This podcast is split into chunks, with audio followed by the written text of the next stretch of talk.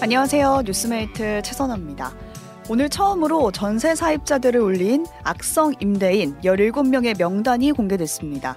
3년간 두 번 이상 보증금을 돌려주지 않거나 채무액이 2억 이상인 임대인이 명단에 오른 건데요. 이 중에는 돌려주지 않은 전세금이 60억이 넘는 임대인도 있었습니다. 혹시 우리 집주인도? 라는 걱정이 드는 분들은 안심 전세 포털 홈페이지 또는 안심 전세 앱에서 확인하실 수 있습니다. 네, 오뜨밀에서는 여러분의 의견 항상 기다리고 있는데요. 단문 50원, 장문 100원의 정보 이용료가 되는 문자 샵 1212 또는 레인보우 앱 유튜브로 참여하실 수 있습니다. 2023년 12월 27일 수요일 오뜨밀 라이브 시작합니다.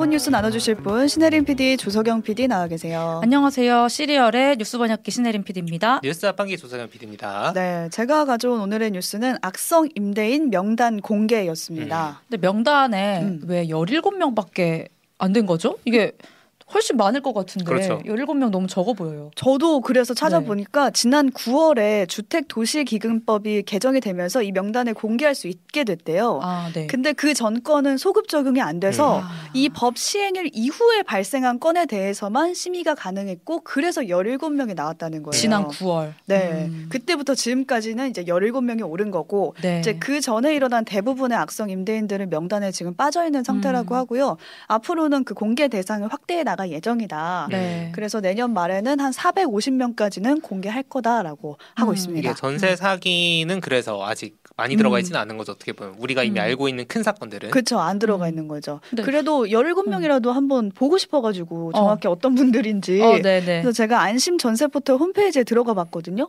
근데 되게 자세하게 맞아요. 공개가 다 되어 있어요. 일단 뭐 이름 나이. 네. 강동원 씨. 강동원 이름이, 씨. 예. 네. 이름이 가나다 네. 순이어가지고 제일 위에 72세, 있더라고요. 72세 강동원 씨. 72세 네. 강동원 씨. 네, 65억여 원의 보증금을 돌려주지 않은 문지우 씨도 아, 있었습니다. 깜짝 놀랐어요. 음. 65억여 원의 보증금이면 그러니까요. 어느 정도인 거예요? 그러니까요. 이게 다 네. 전세금 보증금이라는 거 아니에요? 근데 이 보증금을 원래 주택도시보증공사 허그에서 대신 돌려주잖아요. 음. 그 세입자한테 이제 그 돈을 집주인들이 허그에 갚아야 되는데 아. 그거를 지금 안 갚고 있는 아, 거예요. 그런 거군요. 네.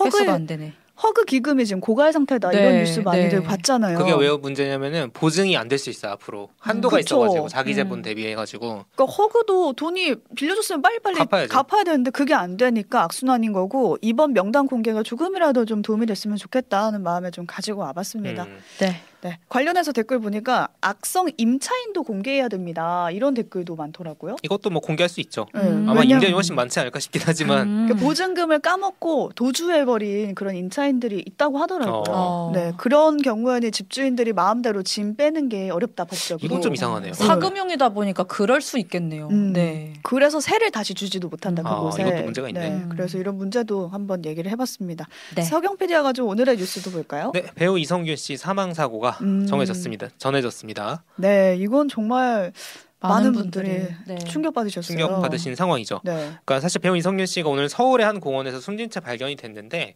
어, 저희도 몇 차례 전해드렸지만 마약 투약 혐의 관련해서 경찰 조사를 받고 있었어요. 음, 근데 어제 이제 이 씨가 변호인을 통해서 자신의 혐의에 대해 관련된 증거는 소위 유흥업소 실장의 진술뿐이다. 그 사람의 진술과 나의 진술 중에 무엇이 맞는지 거짓말 탐지기 조사가 필요하다.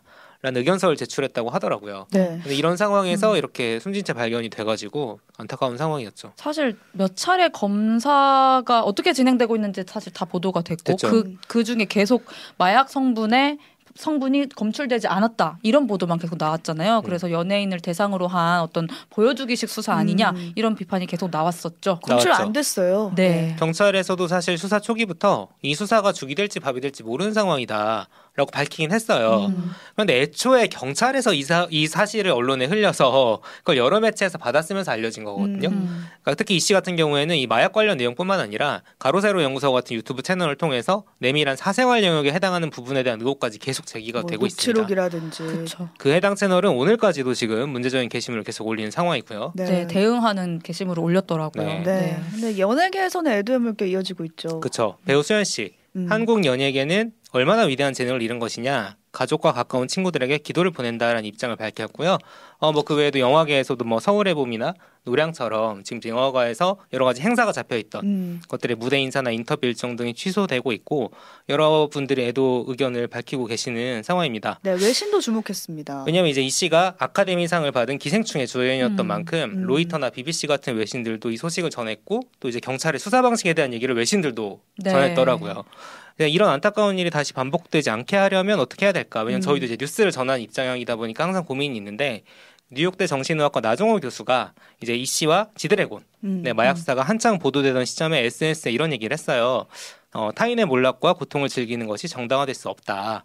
온 국민이 연예인과 유명인들의 수치심을 주는 오락은 그만둬야 한다. 아, 그래서 이제 이게 다시 이제 다시 공유가 되고 있더라고요. 네. 아, 좀 많은 걸 생각해 보게 되는 그런 말이었습니다. 저도 이 뉴스를 여러 번 다룬 사람으로서 여러 생각이 들었는데 일단 수사기관이 아직 범죄가 확인되지도 않았는데 피의 사실을 흘린다거나 이런 일을 하면 안 되겠고 언론 자체도 확인되지 않은 의혹을 보도하는 데 있어서 책임을 져야겠고 국민의 입장에서는 수사기관이 정보를 흘리고 언론이 받아쓰기를 하더라도 좀 그거를 좀 따갑게 따갑게 비판할 수 있는 유일한 자격 있는 사람이 국민이잖아요. 음. 그래서 좀 비판해야 되지 않나. 그리고 그 분위기에 좀 휩쓸리지 말아야겠다라는 생각을 다시금 해봤습니다. 장모님이 이제 언론들이 너무 자극적으로 실시간으로 보도하고 음. 비공식 수사하고 수사 결과만 발표하면 좋겠어요. 남은 가족들도 안타깝네요 해주셨는데 이게 사실 이제 피의 사실 공표라는 건데 네. 지금 어떤 혐의로 누가 수사를 받고 있다라는 그 사실 증명되지 않은 사실까지 이제 다 알려지는 관행 같은 것들이 있었거든요. 이거를 좀 생각해 볼 수 있는 또 계기가 되지 않을까 싶기도 하고요. 너무 그쵸. 안타까운 일이고요. 네. 네. 지금까지 오늘 본 뉴스들 살펴봤고요. 분위기를 좀 바꿔서 이번 주 오뜨밀에서 특집으로 준비한 2023년 연말 결산으로 이어가겠습니다.